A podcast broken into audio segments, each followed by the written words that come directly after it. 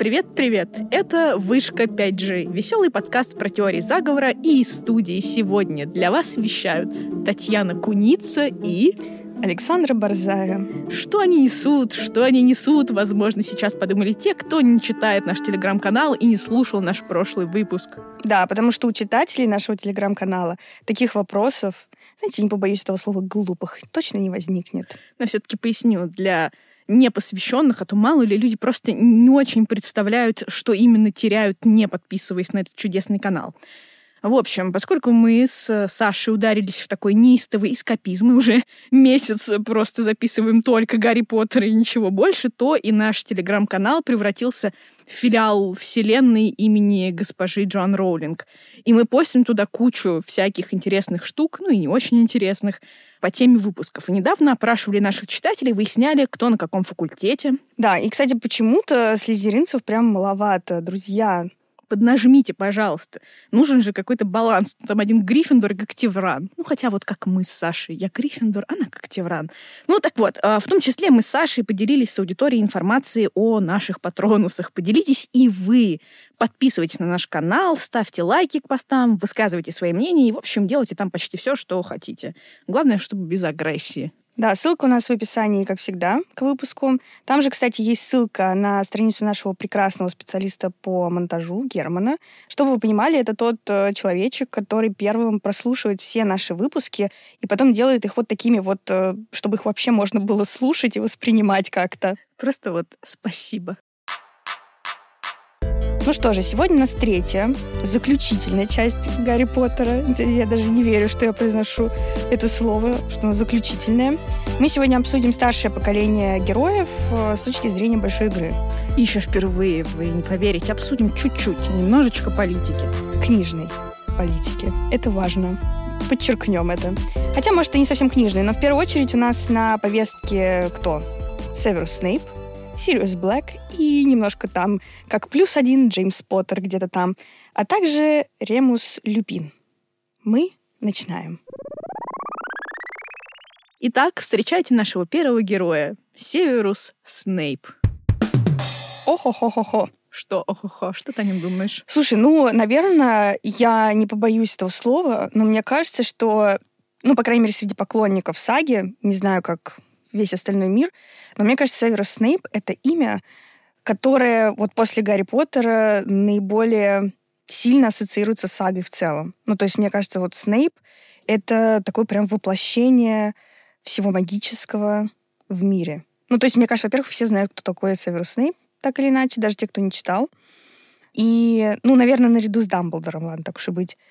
Вспомним старика здесь. Опять откопали. Да, опять его вспомнили. Ну, то есть, мне кажется, это прям такое чуть ли не имя нарицательное уже стало. Я могу ошибаться. Да, потому что я в этом подкасте могу себе позволить выдавать свое мнение за факты, и ничего вы мне не сделаете за это. Но Северус Снейп — прекрасный персонаж, очень глубокий, травмированный, как 95% персонажей этой книги.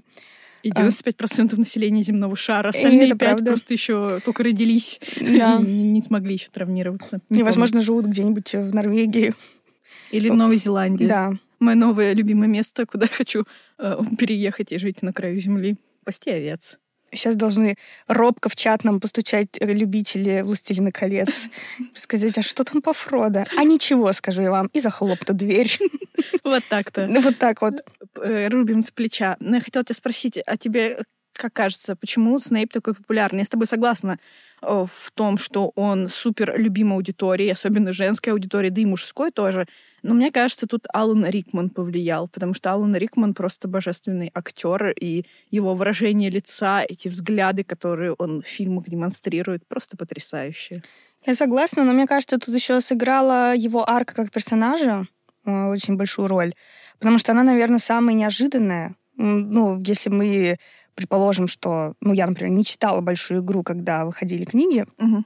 и, естественно, я как человек маленький на тот момент вообще не анализировала то, что происходит. Я просто читала и думала, о, ничего себе, о-хо-хо. И вот так вот даже может быть, а вот так тоже. И я думаю, что большинство так читало. И Северус Снейп — это тот человек, которого ты вместе с Гарри сначала воспринимаешь как невероятно какого-то гадкого человека с сальными волосами, который ходит за ним по пятам, ругает его, придирается, постоянно что-то им мешает. В первой части мы вместе с Гарри самообманываемся, что это он во всем виноват, что он э, укра... ну, хочет украсть этот философский камень и так далее. И потом, когда мы в конце понимаем вообще, что это за персонаж, ведь мы понимаем, что это за персонаж после того, как он убил Дамблдора. И это же тоже очень большое было для меня потрясение, когда ты читаешь, и тебе все кажется, что в следующей книге Джон Роулинг скажет, а, я пошутила, вот Дамблдор, он выжил. Ну, вот он туда упал, ну, так вот эта инсценировка была, на самом деле он выжил. И когда этого не происходит, ты его ненавидишь Снейпа, что вот как же он так мог, ты сволочь. И когда ты узнаешь, что это за персонаж реально, через что он прошел, и ты уже в таком возрасте, там, лет 17, ну, в нашем с тобой случае, когда выходила эта книга, конечно, это совершенно по-другому воспринимается. И мне кажется, поэтому. А он тебе понравился именно когда ты уже в более осознанном возрасте, да? Ты читала седьмую книгу? Ну да. Потому что до этого он мне не нравился, но до этого у меня как бы мне нравился там один человек. Драку Малфой. Мне больше там никто не нравился. Ну, в смысле, именно как нравился, прям нравился. Все остальные э, мне было интересно, естественно, там наблюдать за Гарри, мне было интересно сама интрига в книге, это понятно, потому что я там сидела и вот так перелистывала страницы, так, знаешь, Драко, так, прочитали, пошли дальше. Я просто хочу сказать, что как персонаж он кажется мне интересным, но я не являюсь поклонницей Северуса Снейпа. Более того, я считаю его никудышным педагогом, хотя даже авторы большой игры говорят, что он хорош, но я даже в детстве, когда читала все эти ужасные унижения Невилла или Гермионы, я не могла сдержать в себе эту неприязнь. И, на мой взгляд, то, что в итоге он оказался таким ранимым романтиком и двойным агентом, не оправдывает его издевательство над детьми. Вот. Я согласна, но ты знаешь, вот интересная история. В общем, у меня в школе была учительница физики, как ее звали-то, ну, не важно. В общем, была учительница физики. И вот это чисто Северус Снейп. Она была на него, во-первых, похожа, у нее был такой же нос, крючковатый, черные волосы, но, правда, не длинные, такие взъерошенные, Поэтому, возможно, возможно, я поэтому к Северусу Снейпу относилась с некоторой долей, ну, непонимания, а, не знаю, вот он, что-то очень похожее было в моей жизни. Родной абьюз какой-то. Да-да-да, какая-то что-то вот такое. Тебя пустили, а ты такой, ну и рад. ну и ладно. Но если серьезно, то я не могу сказать, что это мой прям любимый персонаж э, во всей этой истории, но мне он очень интересен. И я, например, вот с э, авторами большой игры согласна в том, что, точнее, не совсем согласна, что он романтик. Мне кажется, он просто идеалист. И мне mm-hmm. кажется, это не совсем одно и то же в этом смысле, потому что у него есть какие-то вот эти светлые идеалы, в том числе Лили, которая возведена в статус такой, ну, уже полу какой-то мифической богини, просто вот как образ э, прекрасной дамы, почти как из Средневековья, просто... Моя кстати, Мадонна, вот да, что-то такое. Да, да, да, что-то такое недосягаемое, ну, в силу объективных причин, но я думаю, даже если бы она осталась жива, скорее всего, они никак бы не взаимодействовали вот так вот на уровне, ну, не знаю, приятельства или еще что-то. Я думаю, что это тоже был бы какой-то такой образ чего-то возвышенного. Вот, и, но при этом я не сказала, что он прям вот романтик-то. Он ради ничего такого не делает. Даже ради Лили, когда он э, ну, явно в нее влюблен, и вот Джеймс Поттер там, наоборот, показан как такой человек, который... Рыцарь. Такой, да, ну, прям олень, да, типа, ну, mm-hmm. олень, прям олень. Ну, я имею в виду, как его этот патронус, ой, не патронус, э, э, он как анимак превращался mm-hmm. в оленя, это прям такое аллюзия. И он весь такой благородный, э, весь такой в своих этих чувствах порывистых. А Северус Снейп, ну, типа, ну, Северус. Но имя у него круче, чем Джеймс Поттера. Слушай, ну, кстати, да, я с тобой согласна. И тут, мне кажется, стоит разобрать сам его образ, его детство и почему он стал таким, каким стал. И как раз, мне кажется, тут мы найдем объяснение, почему Лили скорее для него Мадонна. Кстати, авторы большой игры, когда анализировали образ Северуса Снейпа, еще не знали о том, что он всю жизнь был влюблен в мать Гарри, и они делали предположение, что Северуса Снейпа, как потом уже в основной саге Драку Малфоя, тянуло Джеймсу Поттеру, ну а Драк, соответственно, к Гарри как к чему-то чего он был лишен. Ну, то есть Северус Снейп — это мальчик из очень неблагополучной семьи. С одной стороны, у него, напомним, чистокровная мать, Эйлин Принц, и с другой стороны, магл-отец, который просто домашний насильник, абьюзер, который при ребенке избивает жену, бьет и так далее. То есть грязный, гнусный магл, который любимую маму обижает. И обижает, видимо, нам это не показано в книге, но, скорее всего, и самого Северуса, и, видимо, мать не может за него никак заступиться.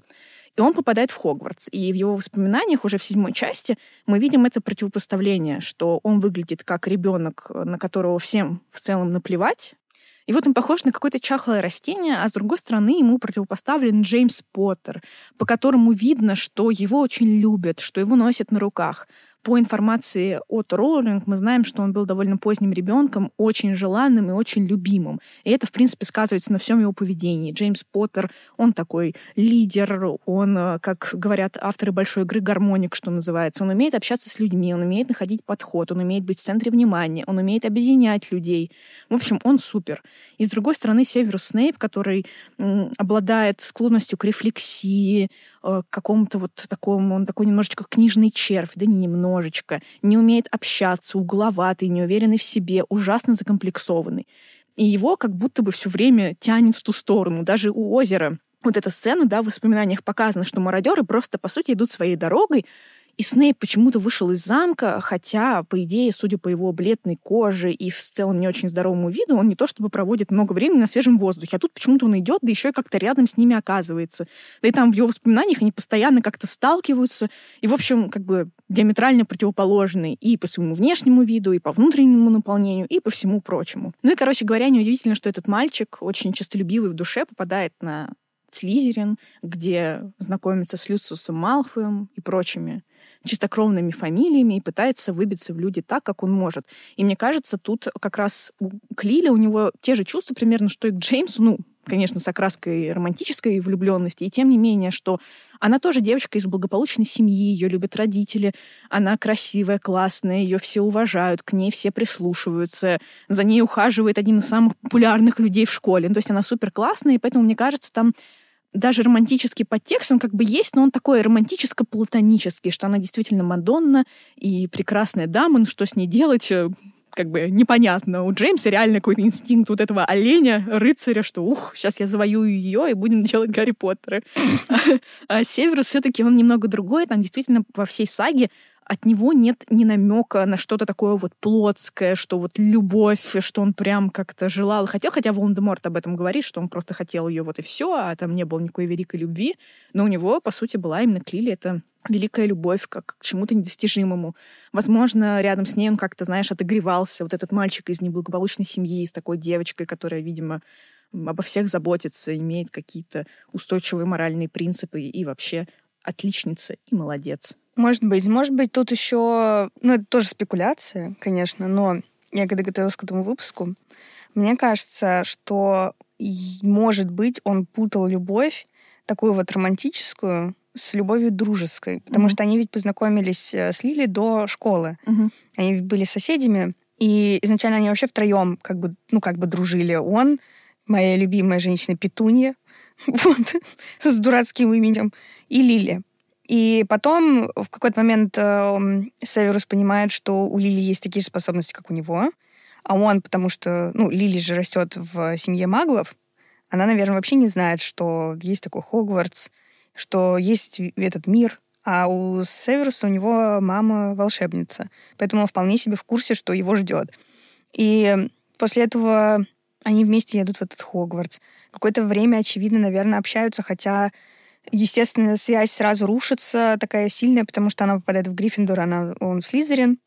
Но, возможно, он просто хотел с ней прям дружить. И, возможно, сейчас будет просто вброс в духе времени. Возможно, Северус Снейп вообще какой-нибудь асексуал, угу. и он просто хотел дружить. Хотел вот... И поэтому из-за того, что не мог в этом всем разобраться, потому что у него, ну, какие-то годы, двухтысячные, наверное, да? Какие 2000 Вообще 70-е. Нет, когда он уже, когда он э, рассказывает обо всем. А, нет, в 98 году произошла битва за Хогвартс, то есть это 90-е. Господи боже. Ну, тем более, 90-е.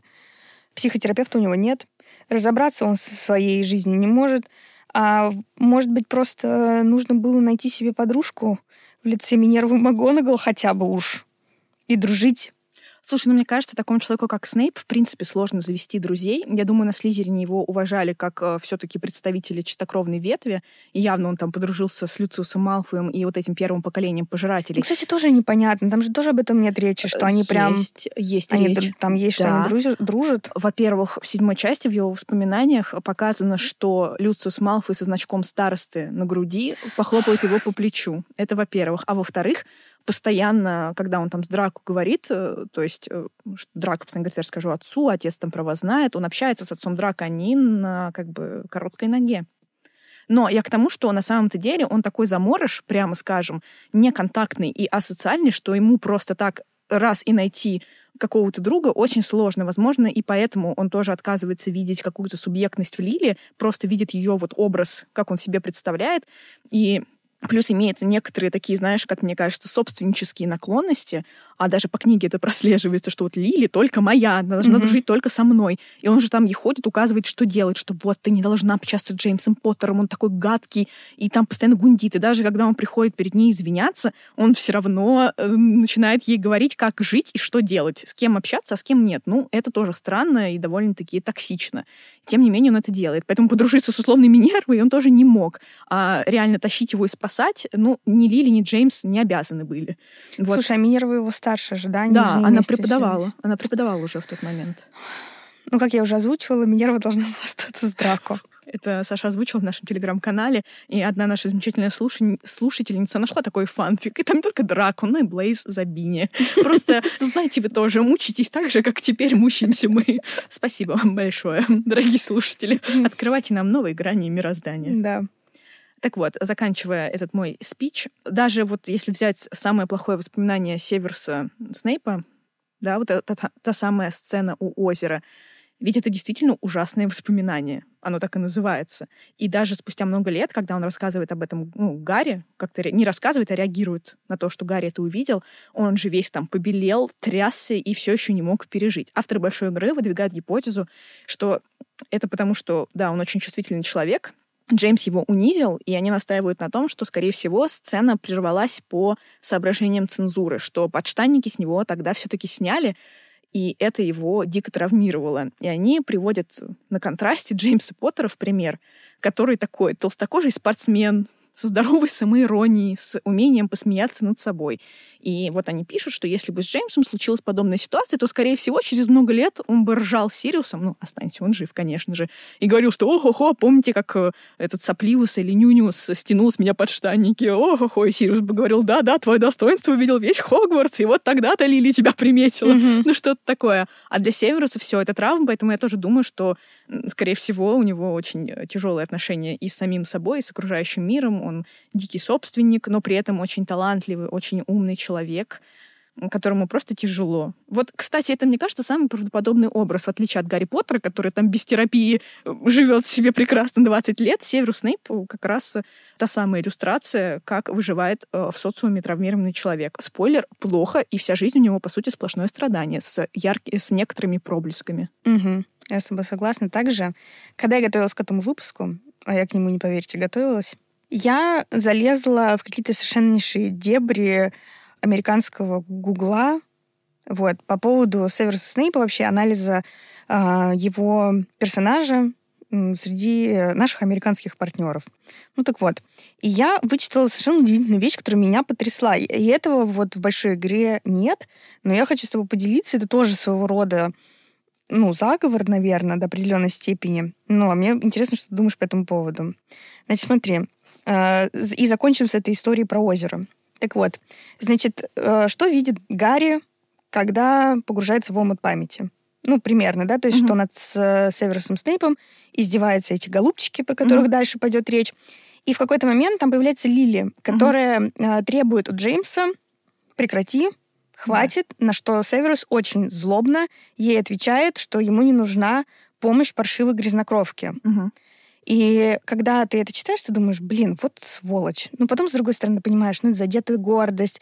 Она там с этим Джеймсом явно уже в каких-то романтических, ну, если не в официальном да, статусе, да, но они уже явно как пара. Теншн есть. Да, и вот это вот, что типа она вот так вот заступается, как за какого-то жалкого там слизняка, да, вот это. И, вот. Но интересно ведь не это. Потому что что означают эти слова на самом деле? Возможно, возможно, это спекуляция. На шестом курсе, как мы помним, Гарри Поттеру попадает учебник, который раньше принадлежал Северсу Снейпу. Ну, этот вот mm-hmm. учебник по э, зельеварению, который ну, принадлежал принцу полукровки, понятно, мы потом узнаем, что это Северус Снейп. И там на полях он э, записывает всякие уточнения к рецептам. Ну, мы ну, все это помним, как он э, все это совершенствует. И там, среди прочего, есть заклинания, не только совершенствование формул. И среди од- одного из этих вот заклинаний есть заклинание Леви Корпус угу. с пометкой в русском варианте Neverbal. Невербальное. Именно. То есть это заклинание, которое надо произнести не вслух, а про себя.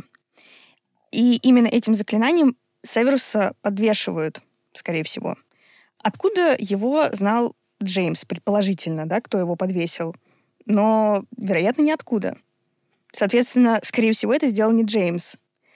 А предположить можно, что своими вот этими знаниями Снейп делился с кем? Со своей подружкой, с Лили. И вот есть предположение, что на самом деле вот именно подвесили его за тормашки не вот эти вот голубчики, а Лили в порыве. Ну, не знаю, может быть, проучить, потому что он ходил и гундел, доставал ее. И он, поняв это, именно поэтому так отреагировал, сказал, типа, пошла вон, что ты делаешь и так далее. Как тебе такое? Ты знаешь, эм, я, честно говоря, когда ты все это рассказывал, думала, что ты ведешь к другому, потому что Игарь обращает внимание на то, что этим заклинанием Левикорпус пользовались его родители. Он в шестой части это угу. понимает. И как раз это один из аргументов Гермионы, что вот мой отец этим пользовался, это не какое-то темное заклинание. Я скорее бы подумала, что он рассказал это Лили, а Лили как-то его применила или что-то рассказала Джеймсу. И Северус взбесился, что она делится с его врагом, его mm-hmm. знаниями. То есть я не думаю, что Лилия прямо его подвесил, потому что она как раз подбежала уже тогда, когда он висел в воздухе. И Джеймс его, по-моему, уже тогда и подвесил. Ну вот, неизвестно. Но мне кажется, это вполне могло быть, что он так эмоционально отреагировал, в том числе и потому, что его заклинание, которое он сам придумал, ну, талантливый человек, оказалось э, в головах вот этих вот мерзавцев, mm-hmm. которых он ненавидит всем сердцем. Но давай предлагаю перейти к его роли в большой игре, потому что как мы уже неоднократно говорили, Альбус Дамблдор — это главный такой полководец, который ставит на эту шахматную доску фигуры, и, как правило, он действует в одиночестве. Но у него есть верный помощник, Северус Снейп, который, конечно же, знает не все, а все не знает никто. Мы узнаем вместе со всеми в седьмой части. То есть Орден Феникса и прочее знают в общих чертах, что Гарри — главная наша надежда, нужно ему доверять, но каких-то деталей особо они не очень-то знают. А вот Северус Снейп на протяжении всей серии один из главных помощников Дамблдора, и более того, в какой-то момент ему единственному директор доверяет все. Это вызывает эмоциональную реакцию Северуса. Но давай прям, я предлагаю по книгам пройтись угу. и показать роль Снейпа. Ну, философский камень. Мы угу. уже частично это обсуждали, но, возможно, что-то еще ты хочешь добавить. Нет, ну там понятно, что мы видим Снейпа всю книгу через э, глаза Гарри, по сути. Поэтому, по моим ощущениям, там прям такие эмоциональные качели, когда ты думаешь, что это прям предатель, а потом думаешь, может быть, и нет. Но в целом э, там очевидно, что он играет большую роль. Очевидно, что он участвует в подготовке испытаний. Очевидно, взаимодействует с Пушком каким-то образом, собакой этой трехголовой, которая его покусала. Э, защищает как может Гарри от Квирла, и точно так же, как все другие учителя, игнорируют запах Квирла. Делают вид, что он не воняет совершенно, и что там у него в голове не живет труп под тюрбаном. Да, тут надо сказать, что действительно э, глупо было бы думать, что ни Дамблдор, ни бывший пожиратель смерти Снейп не поняли, что у Квирла под его головным убором скрывается. Конечно же, они поняли, но играли в дураков, потому что вот, знаете, очень прикольно осознавать, что Волан-де-Морт такой весь страшный, ужасный волшебник, но, по сути, довольно глупый mm-hmm. и прямолинейный. Это что в первой части, что в четвертой прослеживается. До четвертой мы еще дойдем, а в первой части, ну, реально, он под тюрбаном под этим сидит. И причем понятно, что и Дамблдор, и Снейп знают, что именно Квирил злодей, он хочет убить Гарри. И поэтому Снейп сидит и читает контур эти заклинания, чтобы Гарри не упал с метлы и не разбился насмерть. Но Гарри, как ребенок, которого сей человечек унизил и оскорбил неоднократно, как на своих занятиях, так и вне их, считает Снейпа безусловным злодеем, Гермиона его поддерживает, бежит поджигать мантию и так далее. Но потом происходит забавная сцена, когда Снейп демонстративно идет в лес, выделяясь mm-hmm. из толпы. Этот человек, который, повторюсь, никогда почти не выходит из замка, идет в этой развивающейся мантии. И там внезапно, ну, Гарри за ним там, естественно, следит, и там просто какой-то чудесный диалог, где он говорит, Квирел, даже не думай, Квирел, да я за тобой слежу, Квирел. А Гарри, ребенок, думает, ах, он ему угрожает, хорошему профессору. Он даже не смог сопоставить два и два. Ну, как mm-hmm. бы... Там еще учитывая, что весь диалог, ну, это практически монолог, потому что говорит Снейп, а это только там что-то мычит. Он даже тоже не понимает, да. что. И там же Снейп ему практически говорит, что надо вообще сделать, потому что очевидно, и там это делают выводы автор большой игры, что Квирлу тоже нужна помощь с этим всем, как добраться до философского камня, и поэтому, видимо, снаряжают Снейпа, что вот он в таком в такой вот манере, как будто он ему угрожает, но вообще объяснил, что как бы делать, куда идти, чего искать, играть. С арфой mm-hmm. тоже, скорее всего, ему помогает. Ну и вообще в целом так направляет да. человечка. Ну, надо сказать, что когда я читала это в юном возрасте, у меня тоже в голове не было Конечно. ни мысли, что, что, Квирл, э, что Квирл злодей. Я думала, ах, этот Снейп. Угу. Вот. Но помимо каких-то таких очевидных вещей, Снейп часто играет просто роль такого злого следователя. Особенно это видно э, во второй части, где Дамблдор, как мы помним, делает Гарри прививку от звездной болезни. И с одной стороны у нас э, мистер Локонс или Локхарт, который всячески а, демонстрирует Гарри отвратительность славы и постоянно пытается с ним сфотографироваться, как-то потусить, наставить на путь истины. А с другой стороны Снейп. И там вот прям видно, как Дамблдор его везде подсылает. Например, вот тот случай с Фордиком. Помнишь, когда они прилетают да. в Хогвартс? Кто его поджидает там? Северус Снейп. Угу. И Дамблдор и МакГонагал в большом зале, а этот ходит с газетой наготове и бьет как раз по тем точкам, которые нужны Дамблдору, что, ох, поезд уже недостаточно хорош для великого Гарри Поттера, и тем задает тон большой игры на весь ближайший год. Ну, делает это с удовольствием. Ну, конечно. это. То есть даже если там Дамблдор его как-то приготовил, да, определенную роль, Северус Снейп, есть ощущение, что он исполняет ее с такой любовью к этому делу. Он так наслаждается этими унижениями Гарри Поттера бесконечными, что просто сердце радуется. Хоть какая-то отдушина у человека появилась за все это время. Вот, кстати, ведь у Снейпа тоже какая-то дикая слепота по отношению к Гарри, мы еще про это поговорим, но он действительно сводит счеты с мертвым Джеймсом. Кстати, тут еще думала, когда готовилась к выпуску, что, возможно, его бесит Джеймс еще и тем, что мало того, что он такой толстокожий, тупоголовый спортсмен, который снял с него подштанники, так он еще и Лили не уберег, доверил ее не тому и очень тупо умер. Его, кстати, mm-hmm. в фандоме Джеймса за это хейтят, а, что он был без палочки, когда пришел в Волан-де-Морт. И там все говорят, что чувак за твоей семьей охотится. Какого черта ты просто открываешь дверь, и у тебя даже палочки под рукой нет? Ну, да. как бы, это как? Вот. Э, ну, я не считаю, как бы, смерть тупой и все такое, но, как бы, мне кажется, Снейп уж точно, когда узнавал все эти подробности, думал, господи, ну ты и олень, не смог уберечь э, женщину. Угу. Вот. Да, что еще во второй части? Во второй части мне очень нравится эта история с тем, когда Гермиона похищает у него из шкафа ингредиенты для оборотного зелья. Угу. А он смотрит на Гарри и говорит, что если я когда-нибудь узнаю, кто это сделал, этот человек вылетит из школы. И причем понятно, что ну, Гарри Поттера невозможно отчислить из Хогвартса, что бы он ни сделал. Гарри этого сам не понимает, ну и тем не менее. И главное, что Снейп прекрасно знает, кто это украл и зачем. Ну, вынужден вот быть да. таким дурачком. Угу. Поэтому, кстати, тоже он не любит Гермиону. Мало того, что мантию подожгла, так еще из нее он должен вот это все проглотить. Слушай, ну мне кажется, что здесь еще есть эм, такой аспект, что он просто всех гриффиндорцев не любит. Ну, они, да, все там. Мне кажется, он к ним всем относится с разной долей отвращения. Просто, ну, Гарри, он относится с отвращением, потому что он, очевидно, видит в нем Джеймса, и он же несколько раз об этом говорит, что, типа, вы так похожи на своего отца, mm-hmm. и это явно с такой вот, ну, не ненавистью, наверное, а с таким отвращением и пренебрежением. Вот, а ко всем остальным, ну что, он Рона сильно любит? Или Невилла? Невилл вообще достает. А, кстати, вот Невиллу за что достается? Фандом считает, что за то, что он должен был быть тем ребенком из пророчества, но не стал. Так вот, а еще мне очень нравится эта сцена потрясающая в дуэльном клубе. Вот тоже странно, откуда, почему именно Снейп пошел в дуэльный клуб, хотя там Флитвик вообще-то внезапно чемпион по дуэлям в молодости. Туда идет именно Снейп. Авторы большой игры выдвигают гипотезу, что нужно было как раз протестировать Гарри и Змей, насколько он вообще понимает, может приказывать, потому что всем уже было тогда ясно, что по замку замку ползает громадная змея.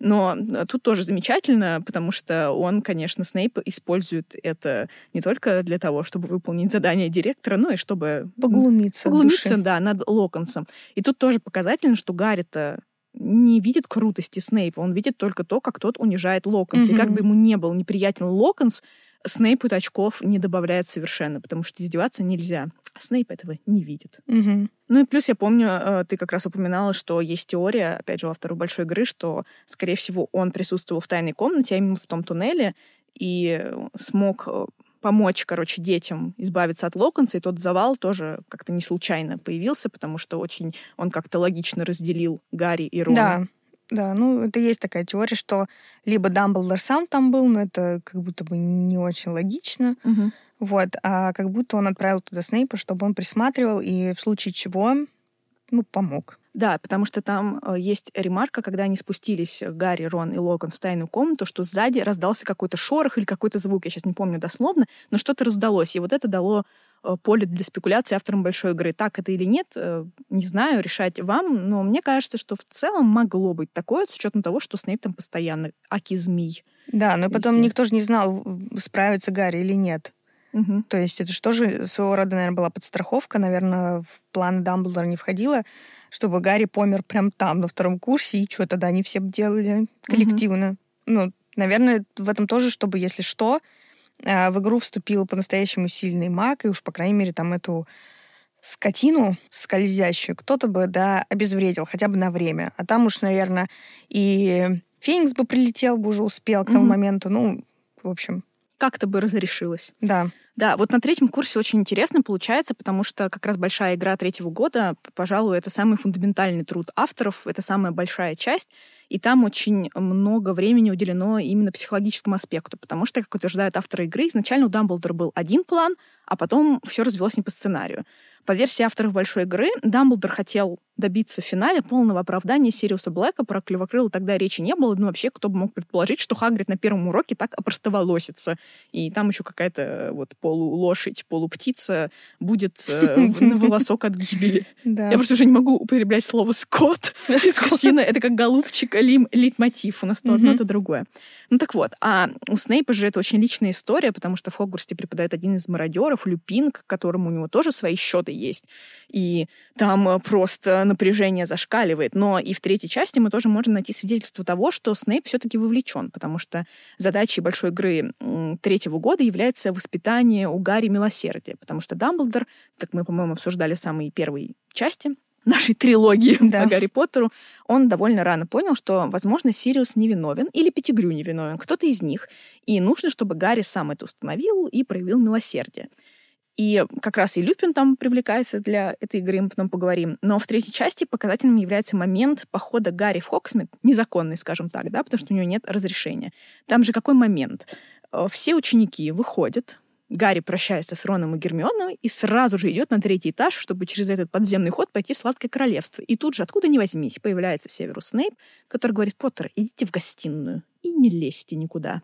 То есть дает ему шанс. И, кстати, авторы большой игры неоднократно говорят о том, что Снейпу для того, чтобы наехать, нужен повод, хоть какой-нибудь. Крошечный, надуманный, но повод. Он Гарри никогда просто так не обижает. Он может задать ему вопрос, Гарри не отвечает, ну, на тебе минус там тысяча баллов с Гриффиндора, сам нарвался. Так и тут он сказал ему, идите в гостиную. И потом он стоял и осматривал эту одноглазую ведьму.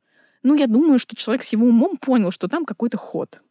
Угу. В общем, Гарри идет туда, там у него, помните, случается эта э, тема с Малфоем, когда Малфой замечает его голову. Короче, когда он возвращается, его уже поджидает Снейп, ну, прям вот точно-точно в то же время, проводит какую-то дикую экзекуцию, заставляет его вывернуть карманы, обнаруживает карту мародеров, и тут игра дает сбой, потому что, ну, старые раны, mm они не лечатся. И тут же, вот что интересно, он зовет Люпина, и Люпин просто прибегает по мановению волшебной палочки. Вот он тут, как будто он сидел и ждал. И авторы большой игры утверждают, что Люпин именно сидел и ждал, потому что Дамблдор дал им такое задание снять с Гарри стружку, как бы если он сможет сходить в Хоксмит и не попасться, это хорошо. Если нет, нужно ему промыть мозги, что так делать нельзя, что вообще-то есть понятие безопасности, за него жизнь отдали и бла-бла-бла. Мгм. И Снейп это делает, и Люпин ему помогает. Но в целом на третьем курсе там больше как бы аспектов именно психологии и его э, столкновений, в смысле Снейпа, с мародерами и всем таким прочим. Мгм. Четвертый курс там тоже мало Снейпа в плане большой игры. А, вот, кстати, про Снейпа я еще дополню, про третий курс. Он же там ворвался в эту визжащую хижину, и оправдания не случилось. Он там пришел, на всех наорал, его обезоружили, вырубили, короче говоря, дети своими тремя волшебными палочками, и он намерен был сдать э, Сириуса Блэка в Аскабан Волдемортом, да еще и растрепал всем, что Ремус Люпин — оборотень. А Ремус Люпин был очень ценным сотрудником для Дамблдора. Он был тем конфидентом, которому доверял Гарри, и который мог что-то очень выборочно доносить до ушей директора, да, какие-то важные штуки, и которого директор очень ценил. Ну, А, у него там тоже свои причины были, но мы потом под- Да. подробно об этом А тут скажем. Снейп все это рушит из-за своих старых, ну, детских, по сути, обид. И вот по теории автора большой игры на четвертом курсе Снейп наказан Выведен, да. игнором. Да, и Мгм. что он очень долго, как минимум до февраля, э, в большой игре участие не принимает. наказан. Да, и вот, кстати, тут э, часто возникает вопрос, а как Дамблдор мог допустить в Хогвартс лже-Грюма? Ну, во-первых, наверное, какая-то есть очевидная причина, да, того, что мы уже обсуждали, что Дамблдор, он не всевидящее око. Это, во-первых, ну, то есть вполне, может быть, в какой-то момент это упустил. Ну, такое же тоже может быть. Но понятно, что, скорее всего, там э, ближе к... Наверное, мне кажется, он начал подозревать, когда кто-то кинул эм, имя Гарри в кубок, собственно, огня, и вот его этот кубок огня выбрал. Вот, понятно, что, наверное, в общем, претендентов не так много. Есть какой-то условный чужак в этом всем.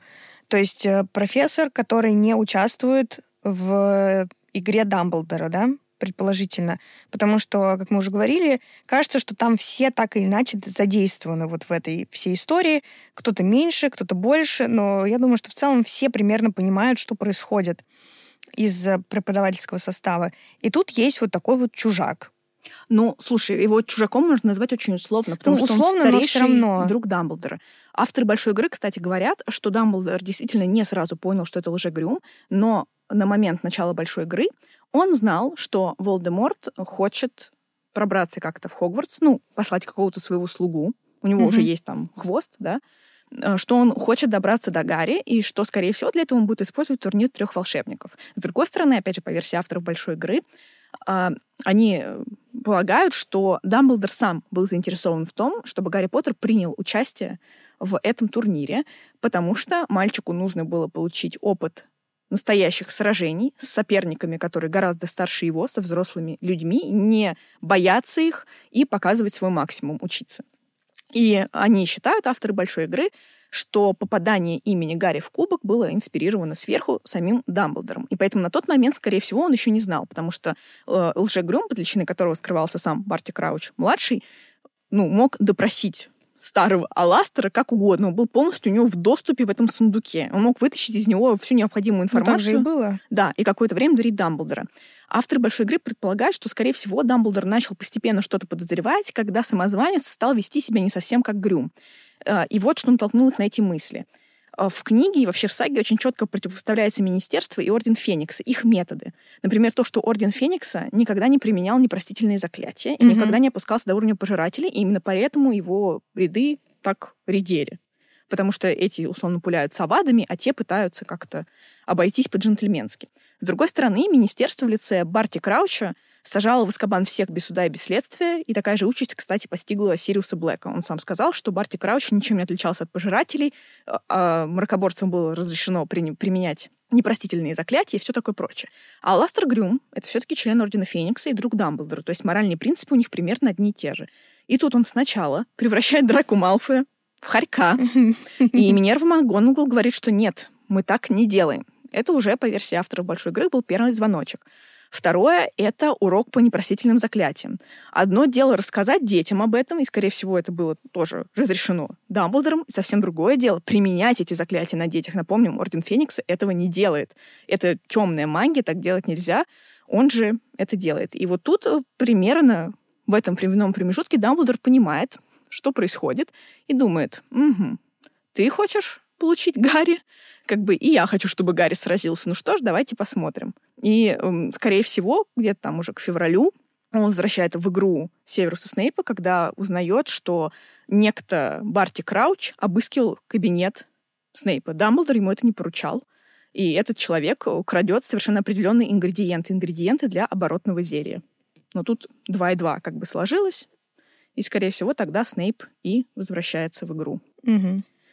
Вот, на пятом курсе тоже много всего есть, но, наверное, самое показательное это Клюменция, то, что Дамблдор э, именно Снейпа просит его учить, и тут как бы тоже куча версий, не буду останавливаться подробно, потому что уже хочется перейти к Сириусу. Да, но э, я тут скажу еще, это тоже э, почерпнула у американцев, они очень любят, как я выяснила, издеваться над тем, насколько... Сейчас будет мой любимый сброс. На то, насколько был подвижен и пластичен разум Малфоя, что пожирателям все-таки удалось э, с ним, значит, эту клеменцию провести, то есть он, он реально же умел это делать. Точно так же, как и вероятные нарциссы была неплоха в этом, потому что, ну, странно предположить, что Волан-де-Морт э, в такой критический момент, когда им нужно узнать, там, что, помер этот Поттер mm-hmm. или нет, и он вообще никак не попытался там проникнуть к ней в разум или mm-hmm. что-то там выяснить, врет она или нет. Очевидно, что она смогла это каким-то образом обра- mm-hmm. ну, от- отвратить. И то, насколько не поддавался этой тренировке Гарри Поттер. То есть, что вообще, ну, как бы, по сути, Снейпу уже так не удалось э, воспитать вот эту толерантность э, Гарри к этому заклятию. Более того, мне кажется, что и Дамблдор поставил этих двух парней, условно говоря, заниматься окклюменцией по нескольким причинам, и одна из них побочная была в том, чтобы они лучше узнали друг друга и в вот этой активной фазе войны стали больше как-то друг другу доверять, потому что у них у обоих было очень тяжелое детство. Они оба изгои, им плохо жилось, и Снейп видит в Гарри отца, и это совершенно не соответствует действительности. И Гарри видит в Снейпе абсолютного карикатурного злодея, что тоже не соответствует действительности. И вот как бы, Натя, давайте, угу. покопайтесь друг у друга в головах, а чтобы он увидел что-то, что ему не предназначено, дорогой Северус, я дам вам свой омут памяти, сбросьте туда все, что вам не нужно. И тем не менее, что-то все равно Гарри замечает. Вот этого мальчика, который э, съежился в углу, пока родители кричат, а Снейп видит, как на него, на Гарри натравливают бульдога. Это вообще что? Вы можете себе представить, что на маленького ребенка натравили псину здоровенную? Ну, это вообще, да, это такой вопрос о том, что 20 лет он жил. Да, это, это как вообще? Честно говоря, не знаю, меня прям это очень э, бесит, и поэтому никакого сочувствия вонючим дурслям.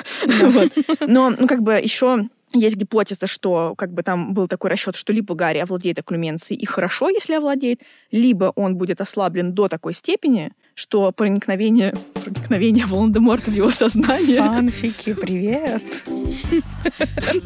И такая музыка должна на заднем плане. Ты у нас мастерица.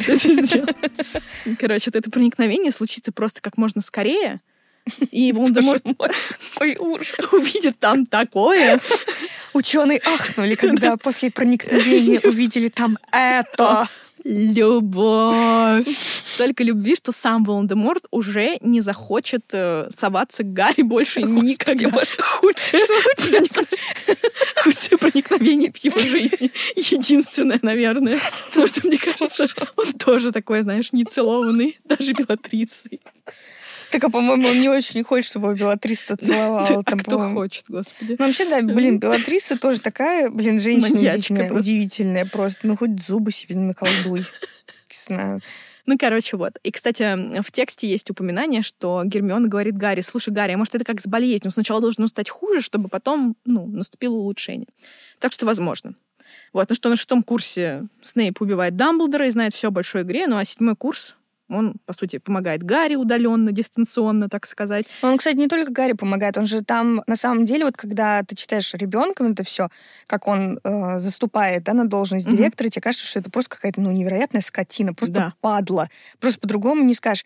А потом, когда ты начинаешь читать уже во взрослом возрасте, ты понимаешь, что он делал вообще все, что он мог для защиты детей да от э, Волдеморта, от пожирателей, э, вводил какие-то непонятные вот эти правила, в том числе, например, когда он запретил э, сборы, ну, вот этих вот э, какие-то организации, да, студенческие, и их можно было как бы регистрировать, точнее, их надо было регистрировать, э, где указывалась цель. И исходя, ну вот из того же большой, из большой игры и вообще в целом из логики, да, событий, он как размышлял, что те, кто захочет объединяться во славу Волдеморта, ну, так они придут и зарегистрируются, пожалуйста, хоть собираются хоть, хоть каждый день. И там говорят о том, какой Волди классный, и нос ему не нужен, потому, потому что он и так супер мужик.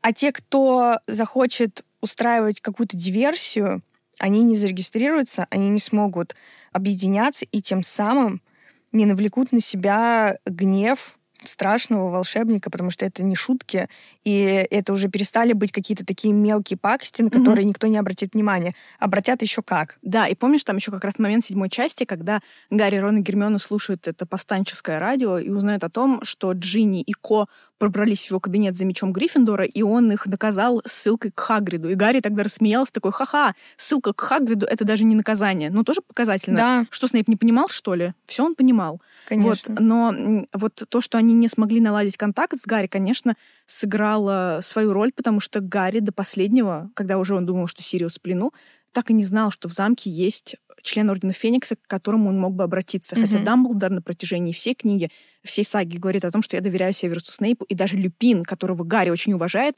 говорит Гарри, что даже не думай гнать на Снейпа, он топ. Да. Но так ему не говорил об этом Сириус Блэк. Сириус Блэк разделял чувства Гарри Поттера, хотя был похож на Снейпа больше, чем он сам того хотел. Ты что, неужели хочешь перейти к Сириусу?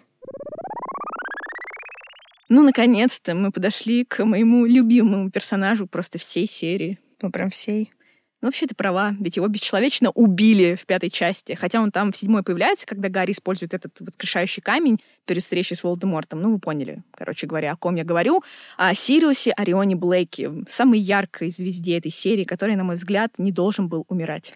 Ну, кстати, вроде Роулинг говорила в одном из интервью, что Сириус мог и не умереть в пятой книге. Она думала вообще, кого из персонажей убрать, и, ну так, выбирала довольно бесчеловечно между Сириусом и Артуром Уизли, отцом того самого огромного семейства. Но его же там покусала змея, но он выжил, он остался вместе с нами до конца.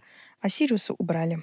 Ну вот, честно говоря, я действительно нормально, даже с теплотой отношусь к Уизли, это классная семья, но я не понимаю Роулинг. То есть вот у нее на весах были Сириус, который вообще жизни не видел, э, гнил сначала в своей семье, потом в Аскабане, и Артур Уизли. Артура тоже было бы жалко, ну, господи, Сириус, да дайте ты им, дайте ему пожить, женщина. Ты знаешь, где искать. Ты знаешь, где искать ответы на твои вопросы. Фигбук. То есть фанфики. Да, там он жив. Кстати, мы всерьез думаем о том, чтобы записать такой, знаете, вот трешовый бонусный выпуск, посвященный фанфикшену по Гарри Поттеру. Дайте нам знать, если вы за. Но Сириуса мне, правда, очень жалко. Да, я тоже вообще думаю, что его стоило пощадить. Возможно, не так, как ты думаешь. Но по поводу Аскабана есть версия, что он вообще это заслужил, и ему вернулось это бумерангом за его поступки. Да, вот понимаете, он все-таки поразительный человек. И 20 лет едва-едва буквально пожил перед тюрьмой, а уже успел натворить каких-то дел. Но давайте по порядку. Да. Ну, начнем давай. Я серьезно не буду отсвечивать сильно в этой части. Я дам сиять моей звезде той Стане. В этом... вы слышите, как она меня ценит? Вы слышите? Вы думаете, что она просто задолбалась уже сидеть со мной Слушайте, часами это записывать? Нет, она просто меня любит. Да, поэтому... я вообще, я читаю все, что мне скидывает Таня, я читаю какие-то э, треды твитов, ой, ну, ну ладно уж скажем, что, что запрещенный в России соцсети Твиттер, а, я читаю треды какой-то некромантки. Там 12 тредов, 13 тредов. Если вам надо, пишите, там просто... Да, про то, значит, про некромантку, которая рассказывает историю своей жизни, как она, значит... В ты не будешь пересказывать это. Ну, то есть там прям э, история любви. Я прочитала, опять-таки, большую игру. Потом э, Таня мне скинула тех же авторок, э, их разбор Сириуса Блэка тоже там на хрен знает сколько страниц. Я это все читаю, понимаете? Поэтому я просто дам человеку сиять. Но я просто... Давай просто по структуре пойдем, по да, нашей. быстренько пробежимся Был ли больш... он угу. участником большой игры? Ну, очевидно, что да. Но пока не был в Аскабане. А потом нет. То есть он в какой-то первой фазе а, вероятно, был. То есть даже это, наверное, даже не совсем первая фаза, это как бы до игры, да, большой, потому что это было до того, как а, Волдеморт, а, ну, улетел в Албанию, там распался на миллиард кусков. Саша хочет сказать, что он был членом Ордена Феникса, и уже тогда был как бы, ну, таким человеком Дамблдора, ну, да. которому можно было доверять. Но угу. тогда не существовало никакой большой игры, потому что Гарри Поттер тогда еще не родился и не одолел Волан-де-Морта при помощи своей матери. Угу. Да, именно так, спасибо. Вот, но потом он появляется, и надо полагать, что играет некоторую роль, а именно роль конфидента. Он очень любит Гарри, Гарри любит его, доверяет ему какие-то штуки. Например, именно ему пишет про то, что у него болит шрам и подробности своего того самого сна, где Волан-де-Морт э, с хвостом вместе убивают того Фрэнка, несчастного mm-hmm. садовника в доме семьи Редлов. Вот. Это происходит как раз на четвертом курсе, плюс он же реально там мчится к Гарри при первой же возможности, помогает ему там, чем может и так далее. И там в пятом, на пятом курсе он тоже всегда с Гарри настаивает на окклюменции. И, кстати, он тоже говорит, что окклюменция очень важна, нужно ей заниматься, нужно идти там извиняться к Снейпу и возобновлять занятия. Угу. Вот. А на третьем курсе он вообще является таким объектом большой игры, потому что через него идет воспитание Гарри. И вот здесь как раз на Сириусе Блэке и произошел большой просчет Альбуса Дамблдора. Он-то думал, что сейчас все быстренько порешает, и все будет тип-топ. Но он не учел яркости этой звезды Сириуса Блэка. Угу. Но давайте обсудим, почему вообще так вышло, что все подумали, что Сириус Блэк виновен. Почему его никто за все эти годы не пытался вытащить из Азкабана. Ну, наверное, стоит сказать, что многие проблемы зиждятся на семье, Mm-hmm. И Сириус Блэк в этом смысле не исключение. Что мы знаем про его семью? Его семья — это какой-то супер древний аристократический род. И вообще, в принципе, ощущение, что ну, как ощущение, об этом говорится напрямую, что Сириус растет в обстановке, что вот выше Блэков только небо, вот дальше только Бог. Ну, про Бога мы не будем касаться, потому что у Джон Роулинг там тоже сложные отношения с Богом. Он, в принципе, ну, есть какая-то христианская мораль в этом всем, mm-hmm. в Гарри Поттере и так далее. Кстати, в, применительно к Сириусу, наверное, тоже об этом стоит потом сказать. Но в целом, да, то есть это ощущение, что вот дальше просто только звезды э, при, в прямом смысле. И, естественно, обласканный с э, детства богатством, вот этой вот э, роскошью, но живущий в полном непонимании со своими родителями. Кто у него родители? Э, мама у него чистокровная волшебница, супер какая-то истеричная, видимо, женщина, очень деспотичная, которая пытается воспитать из своих детей вот таких вот истинных последователей Волан-де-Морта с его идеями. Ну, не, не Волан-де-Морта, но я имею в виду идей вот таких вот. Чистокровности. Да, чистокровности. Ну, даже не столько Волан-де-Морта, сколько, послушайте, вот Вальбурга, у нее в девичестве фамилия Блэк, и она вышла замуж за Блэка, да. то есть за родственника. То есть у нее было как показано, огромное уважение к своему роду, желание этот род продолжить и возвысить. И она, в отличие там, от всех родственников, выполнила свое первое предназначение, родила аж двоих сыновей. А угу. Сириус был первенец, он был старший, и представляете, сколько на него было возложено надежд. Плюс, судя по тому, что мы очень мало знаем о ее муже, мы можем сделать вывод, что, скорее всего, он был человек довольно неконфликтный, скорее всего, с теми же примерно взглядами, но выражавший их не столь экспрессивно.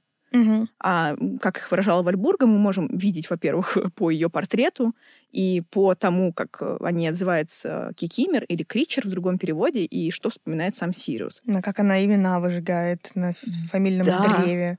Очень экспрессивная такая дама. И, кстати, вот ирония судьбы, что Сириус-то пошел характером именно в свою мать. Угу. Вот он такой же громкий, импульсивный, ему нужно действовать и так далее. И, конечно же, это большая трагедия, она очень давила, видимо, на сына и все-таки смогла воспитать такого человека, как Сириус Блэк, пусть, как отмечают авторы большой игры, и от противного. Mm-hmm. То есть он и сопротивлялся, и на сопротивлении вырос. А вот его младший брат Регулус, скорее, как пишут, опять же, авторы большой игры, пошел в отца, потому что он вот изменил свои взгляды относительно Волдеморта, но семье не сказал, чтобы не ставить их в какое-то неудобное положение.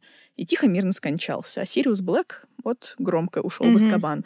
И разбил сердце своей матери, я думаю, дважды потому что она действительно и Критчер говорит о том, что он разбил хозяйке сердце, то есть она очень много про это говорила. И, наверное, это правда боль матери, что вот Но он сын. вообще на Гриффиндор попал. Начнем с этого. Да. Ну, как это вообще возможно? По версии авторов Большой игры, как раз тогда вот этот раскол в семье оформился официально. То есть угу. шляпа каким-то образом сказала, опа, Гриффиндор. И там уже все это понеслось. Хотя mm-hmm. его воспитывали как слезеринца, но дух противоречия был так в нем силен. Видимо, и там в 10 лет, и в 11. Ну вот, гены Блэков, гены да. тетушки Вальбурги. Поэтому мне даже кажется, что, возможно, сейчас мои домыслы, спекуляции, что все-таки она его любила где-то. Ну, любила, да, понятно, что ну, я думаю, что классный нее... и несгибаемый. Да. Я думаю, что для нее это было больше, что вот она его очень любила, и для нее была трагедия, что он ее не понимал, мне mm-hmm. кажется, что она не могла ему объяснить, что я ведь живу правильно, надо же вот так вот жить и что они не могли просто любить друг друга. Кстати, сейчас очень актуальная тема расколы в семье. Вот у людей разные взгляды. Сириус считает чепухой их воззрение на чистокровность, Вальбурга считает его просто каким-то жертвой пропаганды Дамблдора, который mm-hmm. внушает ему любовь к каким-то там грязнокровкам. Нет, есть твоя семья, твой род, ты должен нести этот долг с честью, а не вот это вот все помогать всякому отродью. И она же абсолютно была в этом уверена, как и Сириус, в том, что она порит чушь. И вместо того, чтобы как-то, не знаю, избегать этой темы или как-то найти соприкосновение в любви друг к другу, она, безусловно, была, они вот э, все разрушили своими руками. И потом, уже спустя много лет, оказавшись в родном доме, Сири уже очень страдает и переживает это снова, как будто это угу. было недавно. То есть это не то, что он такой бесчувственный, съехал от родителей к другану и сидит себе, бед не знает. Ну там, знаешь, давай тоже, неизвестно, как бы развернулась бы жизнь, угу. если бы не его дядюшка, который оставил бы ему в наследство. Потому что да. неизвестно, как вот эта звезда бы повела бы себя в той ситуации, если бы он остался без гроша, без работы, очевидно, очевидно, не приспособленный к работе никакой. А если и нашел бы какую-то работу, скорее всего, малооплачиваемую, и которая не смогла бы поддерживать его Ну, жизни. скажем прямо, ну, не к лицу звезде идти в министерство, работать клерком. Да, и поэтому неизвестно, что бы там было бы э, в итоге. Может быть, это, наоборот, стало таким отрицательным шагом в их отношениях. Может быть, если бы было бы наоборот, он тут остался бы влачить свое жалкое существование, в какой-нибудь момент он пришел бы к своей маме. Ну, это мы сейчас, понятно, конструируем. Может быть, у них состоялся бы какой-то разговор, может быть, нашлись бы какие-то точки соприкосновения, может быть, они бы вместе про э, ну, э, смерть Регулуса произошла позже, но, скажем так, может быть, они бы вместе как бы прогоревали бы вот эту смерть в том числе. И, ну, кто знает, что было бы. Кстати, по гипотезе, опять же, авторов большой игры, после смерти Регулса, откуда все Сириус это мог узнать? Скорее всего, из первых рук, и, скорее всего, тогда он наведывался домой. Mm-hmm. Может, он и хотел броситься к ней на шею и сказать, быть. а она та еще дама, и тоже его не приняла. Вот. Еще, кстати, э, ну тоже, опять же, про неприятие насилия. Авторы Большой игры отмечают, что на протяжении всей саги Сириус демонстрирует удивительную неспособность применить какое-либо насилие к кому-либо. Они показывают, как он э, страдал и как его травмировало насилие в семье не к нему, а именно в отношении домовых эльфов. Помните, там им головы отрубали mm-hmm. и вешали. И он об этом говорит прям с горечью и отвращением. И к тому же к Ричеру Дамблдор э, упоминает, что Сириус не относился к нему как к равному, а считал его низшим существом тогда, как вся история взаимоотношений Сириуса и Кричера — это отношение просто равных существ. Сириус Блэк, наследник чистокровного семейства, обижается на жалкого домового эльфа, спорит с ним, орет на него и вообще ведет с ним себя, не знаю, как да. даже каким-то ну, реально с каким-то равным существом. Хотя, как мы поняли даже в шестой части, когда Кричер уже перешел в собственность Гарри, тут ему просто говорит так, заткнись, Кричер, угу. вот, и делай так-то, так-то, так-то. И Кричер все делает. А Сириус там такой, ой, не надо мне кланяться, да пошел ты отсюда вон. Ну, то есть он действительно относится к нему как бы с большим уважением, чем кажется на первый взгляд. Он реально признает в нем какое-то более высокое существо по разуму, чем принято считать. Mm-hmm. Вот. Но он действительно не способен проявлять насилие. Э, это мы видим и в третьей части, когда они там в хижине сражаются, и вот нужно убить Петтигрю, а он все тянет и тянет и тянет, и все никак не может. Да. Хотя вот уже это крыса. Потом приходит Люпин, и вроде такой, ну все, давай его заавадим. А Сириус такой, типа, э, чё? Вот. И даже показательный тот момент, что когда Сириус сажают в Азкабан, у них эта стычка с Петтигрю, кто наносит первый удар? Питер Петтигрю. Mm-hmm. Сириус Блэк, самый, один из самых талантливых учеников своего поколения, которому все давалось легко. Такой ловкий, быстрый, классный, рассекающий небо на огромном мотоцикле, не смог нанести первый удар, потому что он просто не может э, применять насилие. Вот такой вот у нас маньяк, дорогие друзья. Mm-hmm. А вы как думали? Думали, что он жестокий? А вот и нет. А вот и нет. Ну, давай пару слов скажем про Регулуса, раз уж чтобы мы закончили с этой темой. Тоже удивительно интересный персонаж, на самом деле. Мне кажется, вообще очень э, незаслуженно выносящийся за какие-то скобки. Половина людей вообще не знает, что... Ну, не помнят, точнее, что у Сириуса Блэка был брат какой-то там, и что-то он там угу. помер в молодости. Но на самом деле это супер интересный персонаж.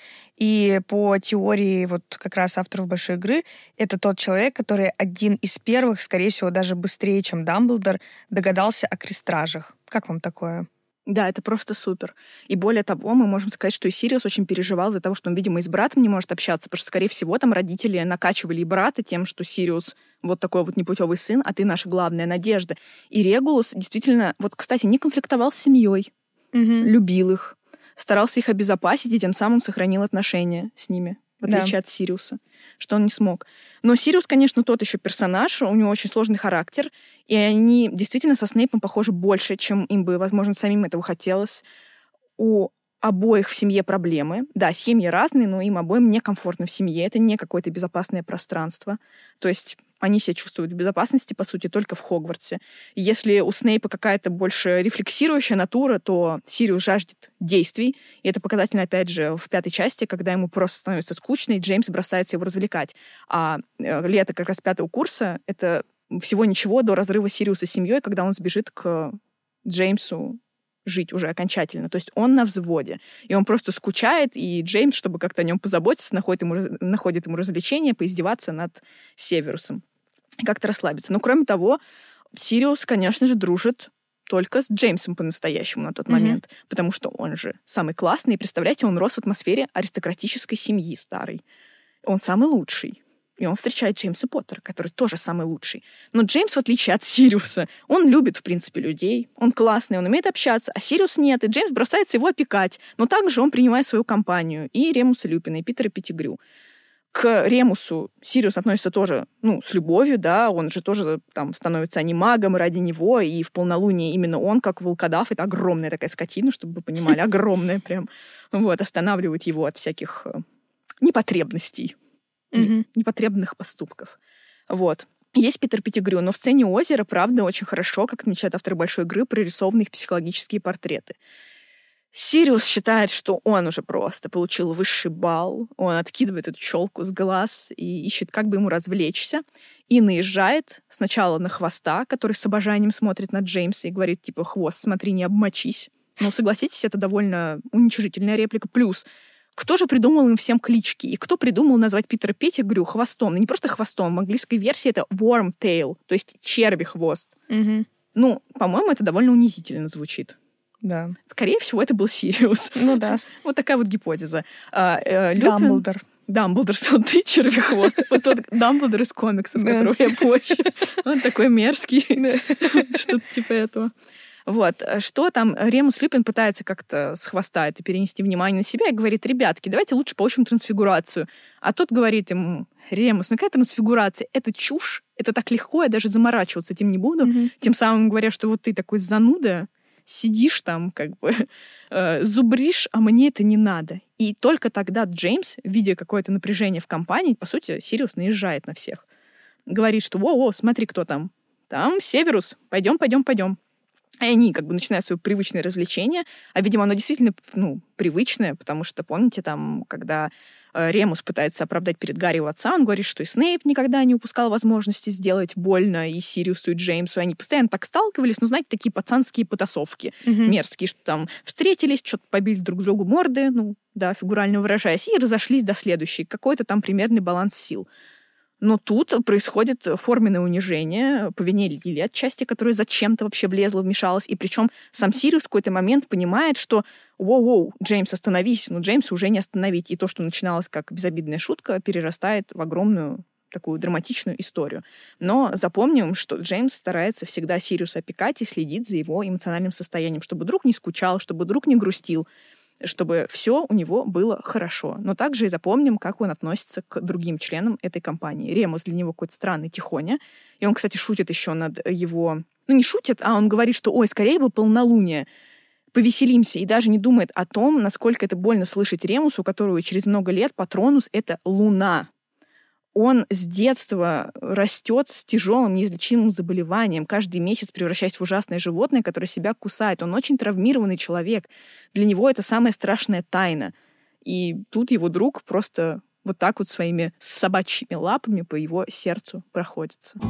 Если друг оказался вдруг и не друг, и не враг, а так. Ну, мы уже обсудили сцену озера. Да, вдоль и поперек. Сириуса, Я да. предлагаю обсудить другую очень показательную сцену, при которой Северус Снейп чуть не, по, не помер. Да, и, кстати, Не по, помер.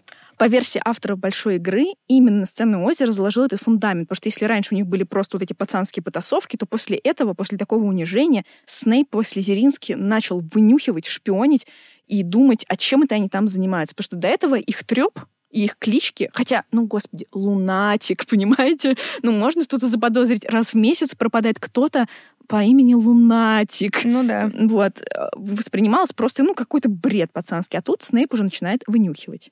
Да. И происходит то, что Сириус Блэк предлагает Снейпу прогуляться в полнолуние как раз-таки до лежащей хижины. Ну, как предлагает? Он делает такой вброс, что типа иди посмотри, что там происходит.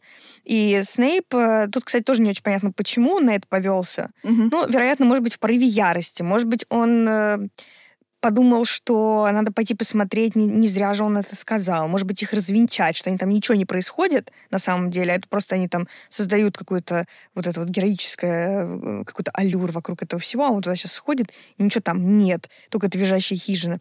Или, ну, ну, скорее всего, это какая-то была вот этот порыв э, уже ярости и вся такая ситуация накаленная, непонятная. И вот Снейп туда прется, в полнолуние. Там идет мадам Помфри, насколько я помню, да, и Люпин. Ну да, она их отводит, он идет Да. за ними. Он идет за ними, и после этого происходит то, что происходит. Он оказывается, по сути, перед оборотнем. Ну, то есть, э, я не думаю, что прям, прям Ну, лицом к не- лицу, да, но он потому что- понимает, что там, и Джеймс Поттер туда в последний момент бросается, узна- узнав о том, что делает Сириус, и уводит его оттуда. Да, практически ценой, ну, тоже, возможно, своей жизни. Мы тоже не Да. знаем. Но и вот это, кстати, фундамент, на котором строятся потом еще отношения Джеймса и Северуса, потому что Северус понимает, что вообще Джеймс спас ему жизнь. Да. Это не просто так, он не может это просто забыть. да, Переварить. И как-то отдать долг, самое Да. главное. Поэтому, оберегая Гарри, возможно, не столько Лили, да, во, во имя Лили это делает, но и отдавая какой-то Да. долг Джеймсу Поттеру. Потому что представьте, быть должным своему врагу, самому ненавистному человеку на Земле, и не иметь возможности расплатиться. Мгм. Да. Вот. И только представьте, дорогие слушатели, весь драматизм этой сцены. Это то, что выкинул Сириус Блэк. Он подставил своего друга Ремуса Люпина, который все эти годы скрывал свою болезнь. И это могло стоить и директорского кресла Дамблдору, и образования Люпину, который был хорошим учеником. Он умный и способный.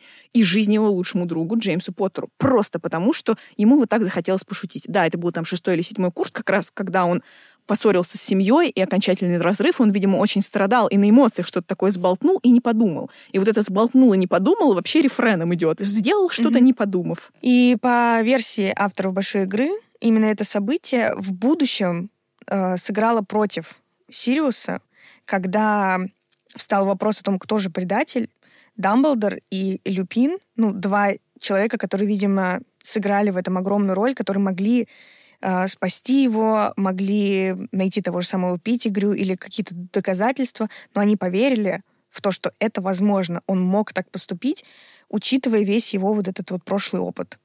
Да, потому что Сириус Блэк, который ради развлечения едва не убил человека. Чуть было не убил человека. А напомним, что во вселенной Роулинг убийство — это нечто калечащее душу.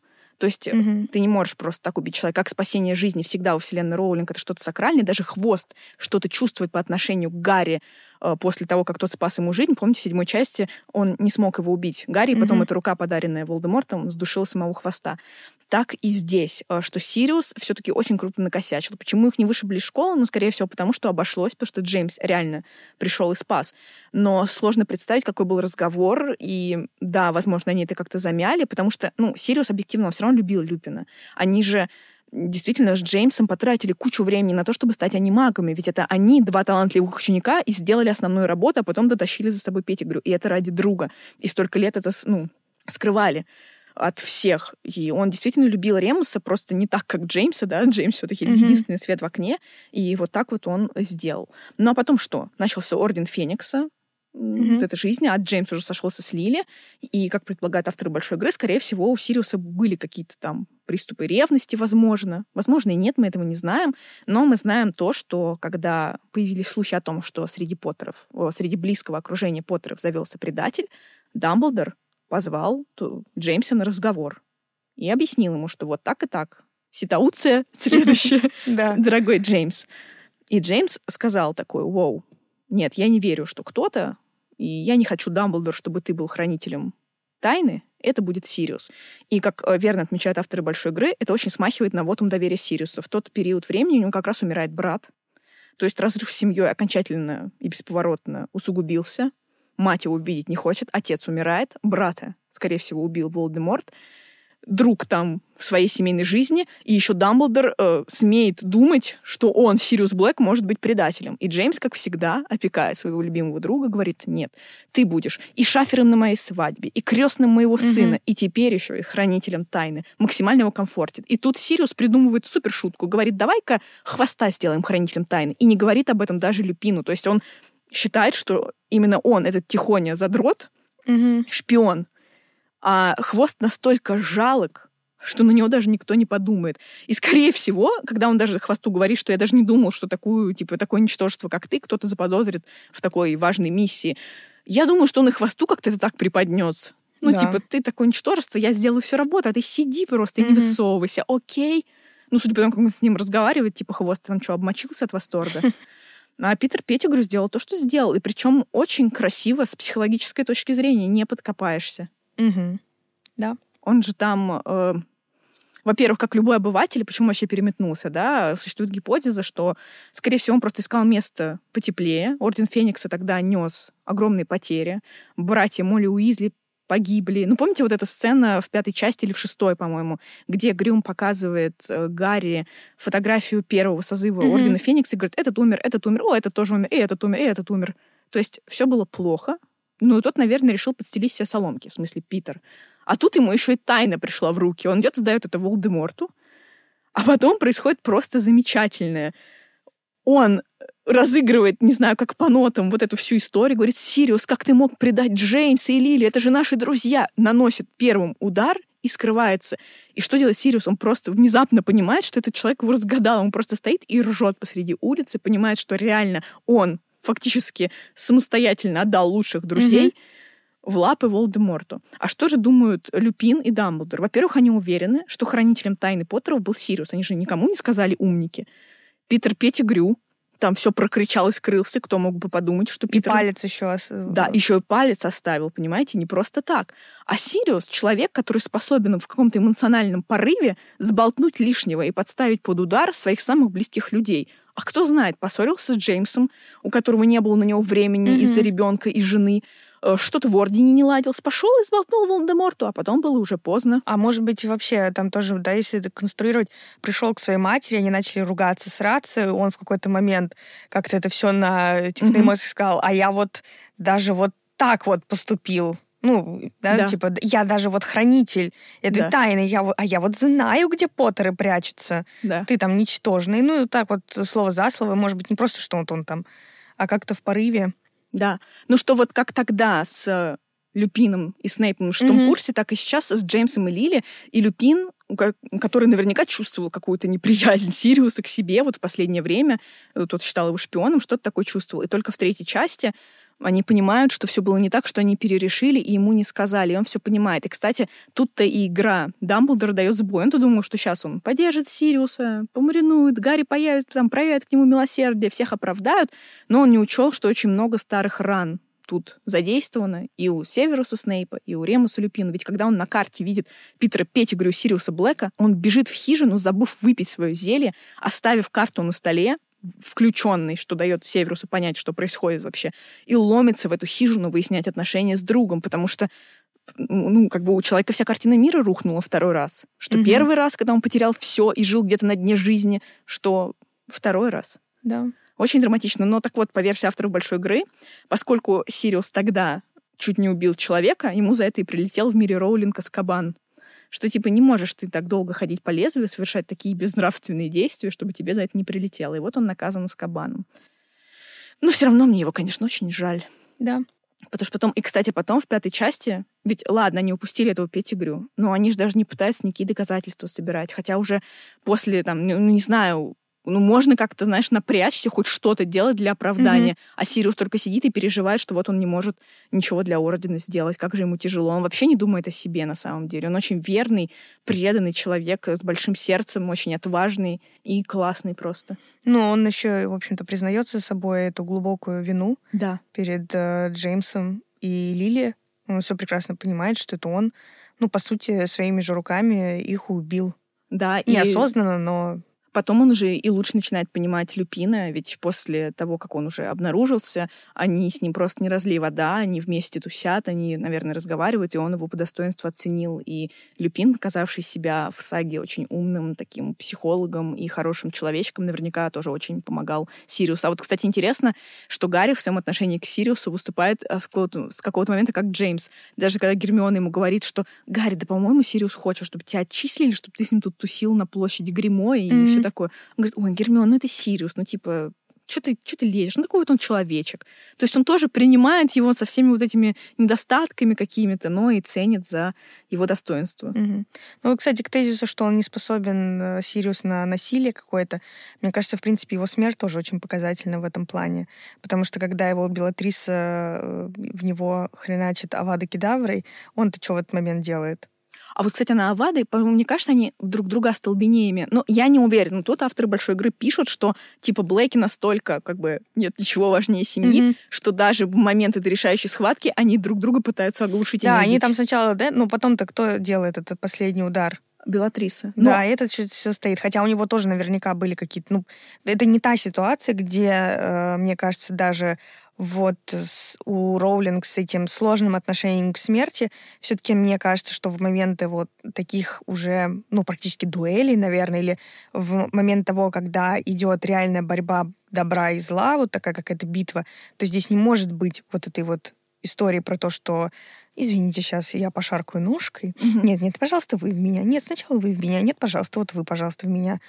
Вот, тут все равно немножко уже другое. Угу. Все-таки знаешь, как иронично, что человек, один из немногих, даже Гарри там применял непростительные заклятия, но вот этот человек, который реально полностью пацифист и мухи не обидит, угу. считался всем магическим миром каким-то спятившим маньяком, который готов ребенка, по сути, убить подростка. Оф-топ. Как ты считаешь, хороший ли был кастинг на роль Сириуса Блэка в фильмах? Ну, я не возражаю. То есть, я думаю, можно было, наверное, лучше найти. Я знаю, что фанаты любят Бена Барнса, но мне кажется, Гарри Олдман, ну, не так плох был. Да. Все. Ну, норм. А ты, а ты что думаешь? Не знаю, я, у нас был об этом разговор, но меня, конечно, больше всего удивляет, не то, что удивляет, да, наверное, в этом есть какой-то смысл, чтобы показать, да, вот разницу в возрасте, чтобы было, ну, считывалось, что вот эти вот люди взрослые, а вот угу. это люди не взрослые, молодые. Но все равно, конечно, удивительно вот смотреть на Гарри Олдмана в роли Сириуса Блэка, которому по книге там сколько, 37-38 лет. Mm-hmm. Ну, после Аскабан все-таки потасканный, Да, наверное. ну, все, блин, ну, все равно это... Ну да, согласна. И там тот же самый... Ну, хорошо, ладно, он, а эти вот э, Джеймс и Лили Поттер в воспоминаниях, ну, на, на фотографии, где они там с ребенком, им там по 21 году. Они выглядят, как будто им, не знаю, 50, и то 50, значит, в России. 50 в России. Вот что-то в таком духе. Я тебя поддерживаю. Ну да, понятно, для чего, наверное, это было сделано, хотя тоже не очень понятно, но есть какие-то среднего возраста люди, которые очевидно, что они типа старше э, Дэниела Редклиффа, ну как бы, по-моему, это можно было решить этот вопрос. Но в целом, не знаю, мне нравится Гэри Олдман сам по себе, угу. но для меня это тоже точно такой же вопрос, как с Робертом Паттинсоном. Я не понимаю, как из описаний в тексте, что это какие-то безупречно красивые люди, просто безупречно красивые люди, что один, что второй, там по-разному, один там типа брюнет, другой блондин, понятно. Но вот они выбирают Роберта Паттинсона и Гэри Олдмана. Почему? Неизвестно. Вот так вот условно красота. Да. Ну и быстренько пробежимся по Ремусу Люпину. Люпину. Почему Люпин называют? Ну, неважно. Да, неважно вообще. Короче, что сказать, он участник большой игры с третьего года. Тот человек, который и сам диктует что-то директору. То есть он не все ему сообщает, только то, что считает нужным. Когда, например, ну, то сцена потрошения Гарри Поттера, да, он учит его патронусу, скорее всего, с э, санкцией Дамблдора. Он ведет с Гарри разговоры о милосердии, а как мы помним, цель большой игры 3 — это как раз воспитать в Гарри милосердие. И тот как раз спрашивает, и ты что, считаешь, что кто-то достоин Аскабана, что ли? И Гарри говорит, да, есть совершенно особые преступления. И Люпин такой, м-м-м, понятненько, жестокий мальчик, жестокий. Вот, и старается как-то все это сделать. Но при этом очень умный, очень классный человек, действительно травмированный с детства. Мне страшно представить, как он жил до того, как Дамблдор пригласил его преподавать в Хогвартс. Потому что, представьте, он оборотень, он попал в заложники вот этой политической системы. Ну, сама Роулинг вроде как говорила, что вот это его болезнь, это метафора к ВИЧ, э, что это гонимый человек, это всюду, который живет на каком-то дне жизни. У него даже чемодан перевязан не просто веревкой, а веревкой, которая составлена из обрывков других веревок. То есть, представляете, он сидит, собирает веревки, чтобы сделать из них веревку. Блин, извините, это просто, это такая просто Русь в этом. А когда он, э, и у него, когда он едет в поезде, у него какой-то реально изголодавшийся вид. Но при этом откуда-то у него в кармане куртки шоколадка, огромная плитка, а шоколад это дорого. Видимо, ему это выдали как для служебных целей, чтобы детям помочь после Дементора. Ну, скорее всего, Дамблдор знал, что будет обыск Хогвартс-экспресса и посадил туда Ремуса как раз, чтобы он все проконтролировал. И тот, как верно отмечают авторы большой игры, скрупулезно до единой плиточки все раздает детям, себе не берет ничего, хотя на минуточку он тоже только что встретился со стражем Аскабана. Угу. Вот. В общем, он совершенно прекрасный, умеет воззвать к совести Гарри за какие-то там пять секунд. Вот та знаменитая сцена потрошения Гарри Поттера после Хоксмита. Снейп на него там орет, говорит, что он как отец, и вообще ему никто не указ. И Гарри такой думает, вот ты дебил. А потом Сней... Э, Ремус просто спокойно ему говорит, Гарри, ты понимаешь, что ты великую жертву своих родителей променял на пару побрякушек из э, магазина Зонка? И он такой, типа, блин, да. И сразу совесть проснулась. Mm-hmm. И все.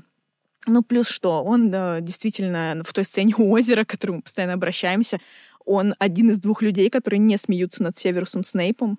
Он и Лили. Все остальные ржут. А он сам признавался, что пытался быть такой молчаливой совестью коллектива. Вернее, он не пытался, он не хотел этой роли, но ему приходилось ее играть, потому что он боялся в открытую что-то высказать друзьям, настолько он был счастлив, что они у него есть, и настолько он боялся, что они от него отвернутся. Вот такой вот умный человечек, но дико не уверенный в себе. Ну, было из-за чего, в общем-то. Это правда. Ну и плюс в третьей части, в большой игре, авторы много пишут, что на самом-то деле Ремус пытается загладить свою верну перед э, Северусом Снейпом, что он пытается с ним как-то наладить контакты, извиниться за все, что было. Он понимает, что он делал тогда недостаточно, что стоило сказать друзьям, что они переходят границы, но этого не делал. И видно, что их отношения действительно теплеют. Потому что вы можете себе представить, что Северус Снейп лично носит кому-то зелье Но в ворчит кабинет. при этом. Но ворчит такой, типа, нет, я тебя не люблю, но я тебе, ладно, принесу Да, всё». ладно, все, давай принимай, а то распугаешь тут мне всех. Да. А ну давай принимай. Так, ты чего тут делаешь? Так, не надо так делать. Сейчас распугаешь народ. Да, ну и даже показательно то, как он дает Снейпу понять, что тут переходит границу. Вот тот случай с Невиллом. Помните первый урок Ремуса Люпина? Они приходят в учительскую, и Снейп говорит, ой, Ремус, ничего не поручайте Невиллу Лангботтому, он все провалит. И тот такой, типа, в смысле? А я-то именно Невиллу и хотел все поручить, потому что думаю, что он прекрасно справится. И очень изящно заступается за Невилла, помогает ему победить один из его страхов и делает из Северуса посмешище. Но тут он абсолютно в своем праве, потому что нечего наезжать на детей. Мгм. И за эту сцену я Ремуса Люпина просто... Люпина, Люпина просто обожаю. Да, ну это правда. Есть что-то, что тебе в нем нравится? Слушай, мне очень нравится, правда, как у них э, выстраиваются отношения с э, Снейпом. И мне кажется, Люпин в том числе, помимо каких-то своих задач в игре большой, Мгм. с которой, кстати говоря, очень интересно, что он э, очевидно совершенно не согласен с методами воспитания Гарри. И э, мне кажется, что он в какой-то момент не до конца посвященный в игру, припирает буквально Дамблдора к стенке и говорит, так, выкладывайте все, что вы с ним делаете. Мгм. Потому что так нельзя. Нельзя так издеваться над ребенком. И над его лучшим другом, Да, потому и что Сириус лучшим- оказался разменной монетой. Да. Можно было прекратить все это за полгода до, когда уже было понятно, что Сириус невиновен, взять эту крысу, взять эту собаку Мгм. и оправдать его. Но Дамблдор же намеренно тянул и Мгм. не допускал Гарри до Сириуса раньше времени, понимаете? И Люпин не мог с этим смириться. Да, ну вот со Снейпом, мне кажется, это какая-то его прям миссия на этот год выстроить с ним какие-то, ну, пусть не приятельские, пусть не товарищеские, но какие-то нейтральные отношения. Доброжелательно. доброжелательно, да, в которых они смогут, ну, может быть, не общаться, но хотя бы быть... Коллегами очень хорошими. Ну да, то есть работать, как-то забыть вот эти вот детские обиды. И мне кажется, что для Люпина, конечно, это трагедия, когда рушится это все, когда... Из-за Дамблдора, по Из-за. Дамблдора, ну и во многом, конечно, из-за характера Снейпа, Да. который не желает Слушать, разбираться, да. потому что начинает, ви- видимо, себя еще и гнобить за то, что как ты мог опять в это поверить, как ты мог поверить в то, что... Мародеру Да, какому-то. эти сволочи, один из этих сволочей хочет с тобой дружить, как ты мог позволить себе самообманываться, в этом всем участвовать, какой ужас какой-то ни- ничтожный. И все рушится. Я думаю, что для Люпина это большая трагедия. Да, потому что он действительно весь год выстраивал эти взаимоотношения. И показательно то, что, кстати, почему тут видно, что Дамблдор играет. Встреча с Сириусом, да, и казнь Клювокрыла запланирована на там какой-то 6 июня, последний день экзаменов. Расписание экзаменов составляется, ну, вместе с директором. И там получается, что последний день экзаменов — это, а, полнолуние, и, б, на это полнолуние выпадает экзамен Ремуса Люпина как раз. То есть Ремус максимально измотан, плюс нейтрализован, потому что будет волком, Снейп там тоже чем-то занят, дети могут пойти встретиться с Мгм. Сириусом и все порешать. Но он не учел, во-первых, что есть карта мародеров, про нее он не знал, не учел, насколько глубоки раны и Ремуса, и Снейпа, что они все туда попрутся в визжащую хижину выяснять отношения. И в этом выяснении отношений показательно еще и то, что Снейп, когда появляется в хижине, во-первых, надо сказать, что Люпин зануда, и он там очень издалека заходит. То есть, Мгм. если бы он сразу сказал, что типа, ну, как-то, ну, раньше перешел к сути, то, возможно, Снейп бы услышал какие-то ну, классные вещи, которые его касаются, что, например, Сириус не предатель, а Пятигрю в этой комнате. Но у Северуса терпение заканчивается раньше, он появляется из-под мантии, и первое, что он делает, затыкает э, Люпину рот. Это как раз к вопросу о том, что он был очень разозлен, что этот оборотень своими этими речами запудрил ему мозги опять и снова. И он же с таким отвращением начинает говорить оборотня, я тоже отдам дементорам. И потом идет и разбалтывает слизеринцам, что а он-то оборотень. Ну, абсолютно детское поведение, Мгм. а ты дурак. Мгм. Но, кстати, да, надо сказать, что Ремус, видимо, много высказал Дамблдору, потому что Дамблдор приходит к нему в кабинет провожать его и надеется, что тот передумает. А Люпин говорит, не надо меня, пожалуйста, провожать, директор. То есть, Мгм. типа, ты кто такой? Чтобы директор шел тебя провожать. Что ты решил? Ну, видимо, так и есть. Мгм. Видимо, Дамблдор хотел с ним идти до этого экипажа и продолжать уговаривать остаться. Но нет. Но надо сказать, что в конце Ремус все-таки пожимает директору руку, и авторы большой игры говорят, что, скорее всего, э, Люпин не согласен действительно с методами, потому что он никогда не простит директору поломанную жизнь и судьбу Сириуса, но глобально с целью он согласен Мгм. что Гарри должен победить зло. Ну вот еще такой последний вопрос по Ремусу Люпину. Там же, по сути, у нас в саге все мародеры погибают, все до одного. И последним погибает как раз Ремус Люпин, имея уже жену и сына. Ты вот думаешь, они должны были погибать? Вот конкретно Ремус. Ну, наверное, нет. Хотя, ну, не знаю, если говорить с такой с философской точки зрения, знаешь, отмучился.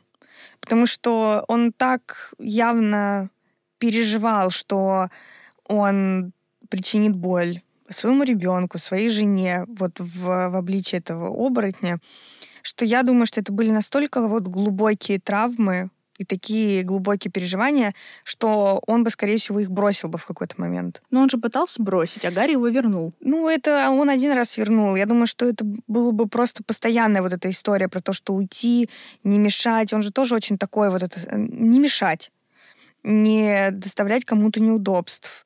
Ну да. Хотя там этот Тонкс, насколько я понимаю, была готова с ним проходить все это, помогать ему в том числе и во время полнолуния и так далее.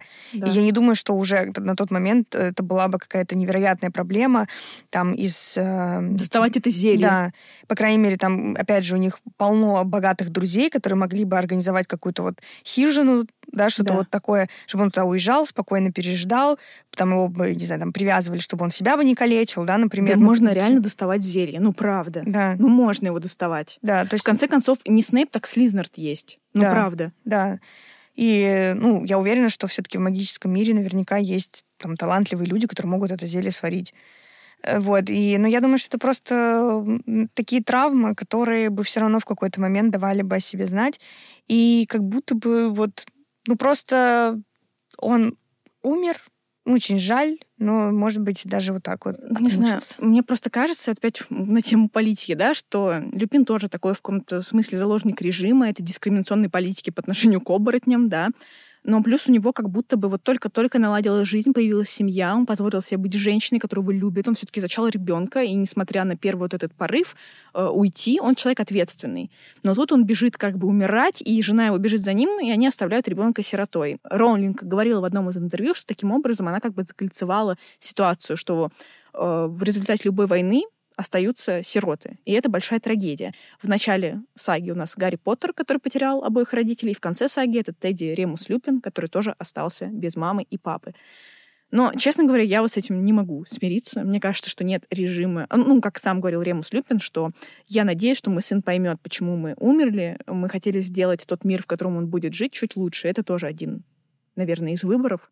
Мне все-таки кажется, что им стоило скрыться вместе с ребенком, и без них бы разобрались. Ну, мне почему-то так кажется. Может быть, и нет. Это моя как бы такая обывательская, э, какая-то где-то шкурная вот эта тема, что, ну, хотя бы Тонкс должна была остаться с Тедди. Ну, это я Мать. согласна, да. То, что э, как бы война войной, что называется, но у тебя есть какие-то обязательства перед человеком, которого ты родила. Хотя, с другой стороны, там же такой адский режим уже был политический. Помните, Министерство магии ведь изначально как бы грязнокровка считалась э, ужасным ругательством, произносить его было нельзя. Еще во второй части шли рейды на бывших сторонников пожирателей смерти. Э, В пятой части там, да, Фадж слегка слетел с катушек, но тоже они не признавали, что Волдеморт вернулся, они его не поддерживали. В шестой части министр магии откровенно признал суще- существование и возрождение всего темного волшебника и боролся с ним в открытую, да. А в седьмой части внезапно политика меняется, и вся бюрократия работает так, что они ведут учет э, внимания магловских выродков. И то есть все кардинально поменялось. Фонтан там вместо статуи кентавра, эльфа, еще кого-то теперь э, гора из маглов, которые там, по-моему, топчут ногами. Блин, извините, но Да. это просто... Ну, это ну, правда нелепо. Но всем ок, и все продолжают работать и ходить на работу. Э, Это к тому, как работает бюрократия, и что не всегда это все так просто. Поэтому, может быть, как бы Ремус Люпин... Люпин. Нет, но он-то может быть, но, понимаешь, э, ну как, ну он... А мать-то? Мать Она тогда. куда? Нет, я считаю, нельзя было. Как кому-то одному нужно было остаться и Да. быть сыном, потому что ему-то жить в этом мире. Даже если Волдеморт выиграет, на кого ты бросаешь этого ребенка? Ты сейчас Мгм. как бы идешь в all и ставишь все, чтобы победить, ну а вдруг нет, как бы. Ну, ну что тогда было бы? Ну как ты могла бросить Тедди? Как ты мог бросить Тедди? Даже если бы они вдвоем скрылись, я бы их не осудила, а очень даже бы поддержала в этом. Тем более зная, как все закончится. Мгм. Они свое отвоевали. Да. Ну что же, вот и подошел к концу месяц, Даже больше. даже больше, чем месяц Гарри Поттера в нашем дорогом подкасте «Вышка 5G». Надо сказать, что мы не только занимались эскапизмом, обсуждая любимых героев, хотя в какой-то момент я подумала, что нам нужно с Сашей отринуть действительность и строить свою идентичность исключительно на Гарри Поттере.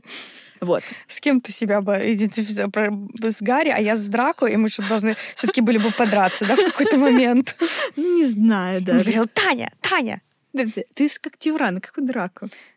М. Может, ты полнумна вообще? Блин, меня так раздражает, знаете, оф топ Просто все время во всех, блин, вот этих вот, кто-то из Гарри Поттера по знаку зодиака. Всегда, блин, водолей — это полумно. Почему? Единственная причина, что типа, ну вы такая же странная, такая же эксцентричная. Я такая думаю, ну действительно, вообще просто других же вообще э, нет никаких этих э, характеристик. Просто ты странная, никому не нужная, видящая несуществующих существ женщина, которая в итоге, блин, остается с Невилом вообще просто. Нет. спасибо. А ты знаешь, что по канону не с Невиллом, а с э, каким-то потомком Ньюта с командора?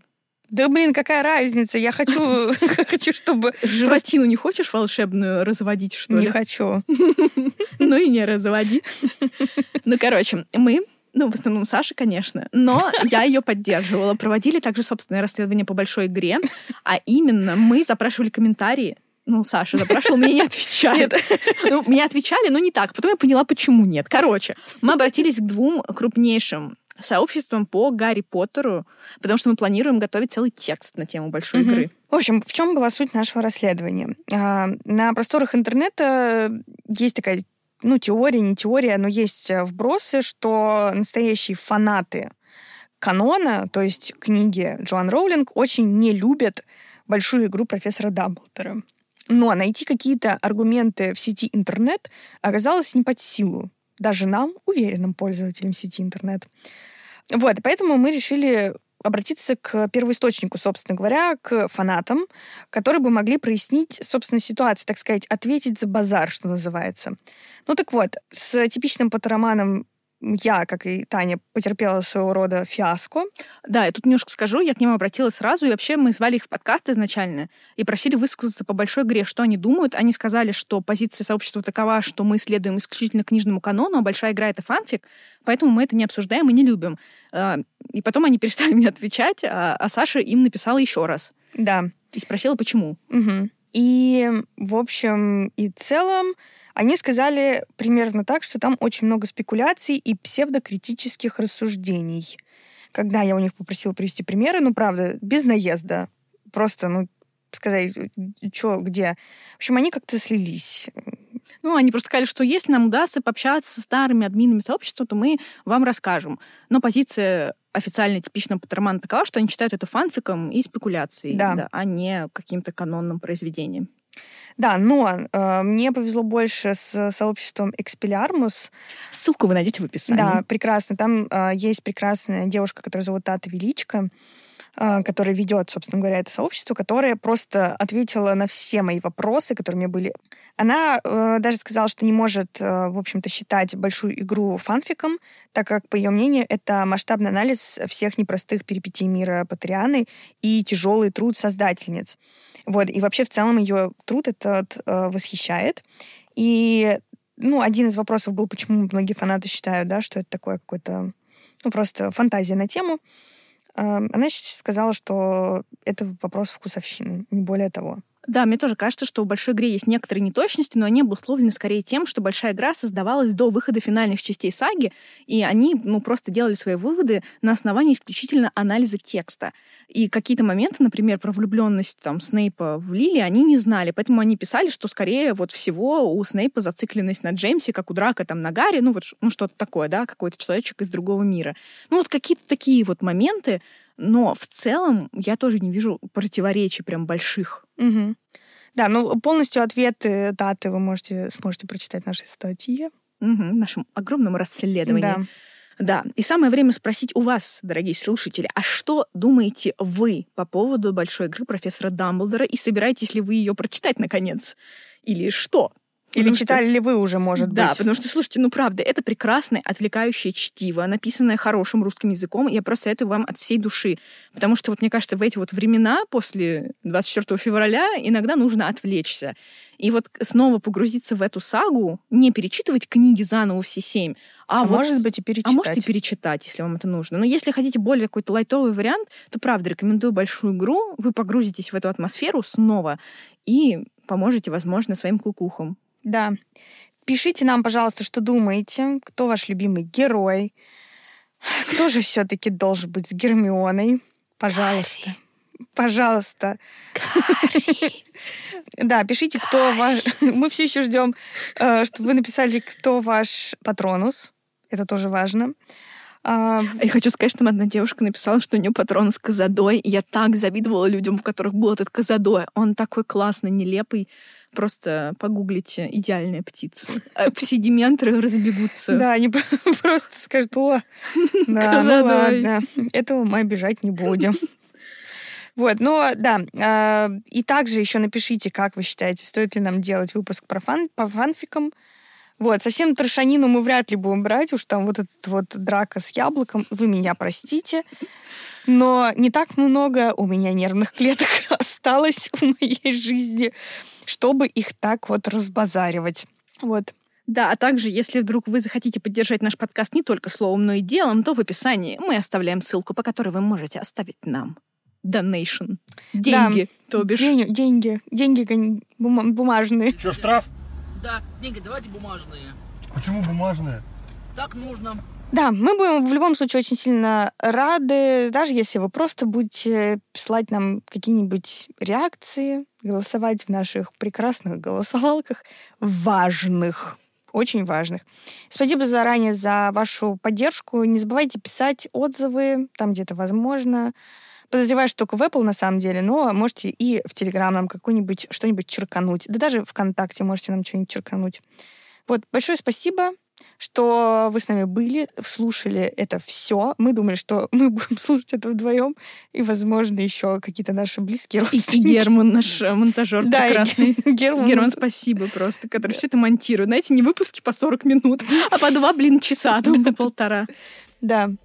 Ну и что? До встречи через две недели уже с каким-то более традиционным, наверное, выпуском. А, нет, не традиционным как раз-таки выпуском. Оп-оп-оп-оп.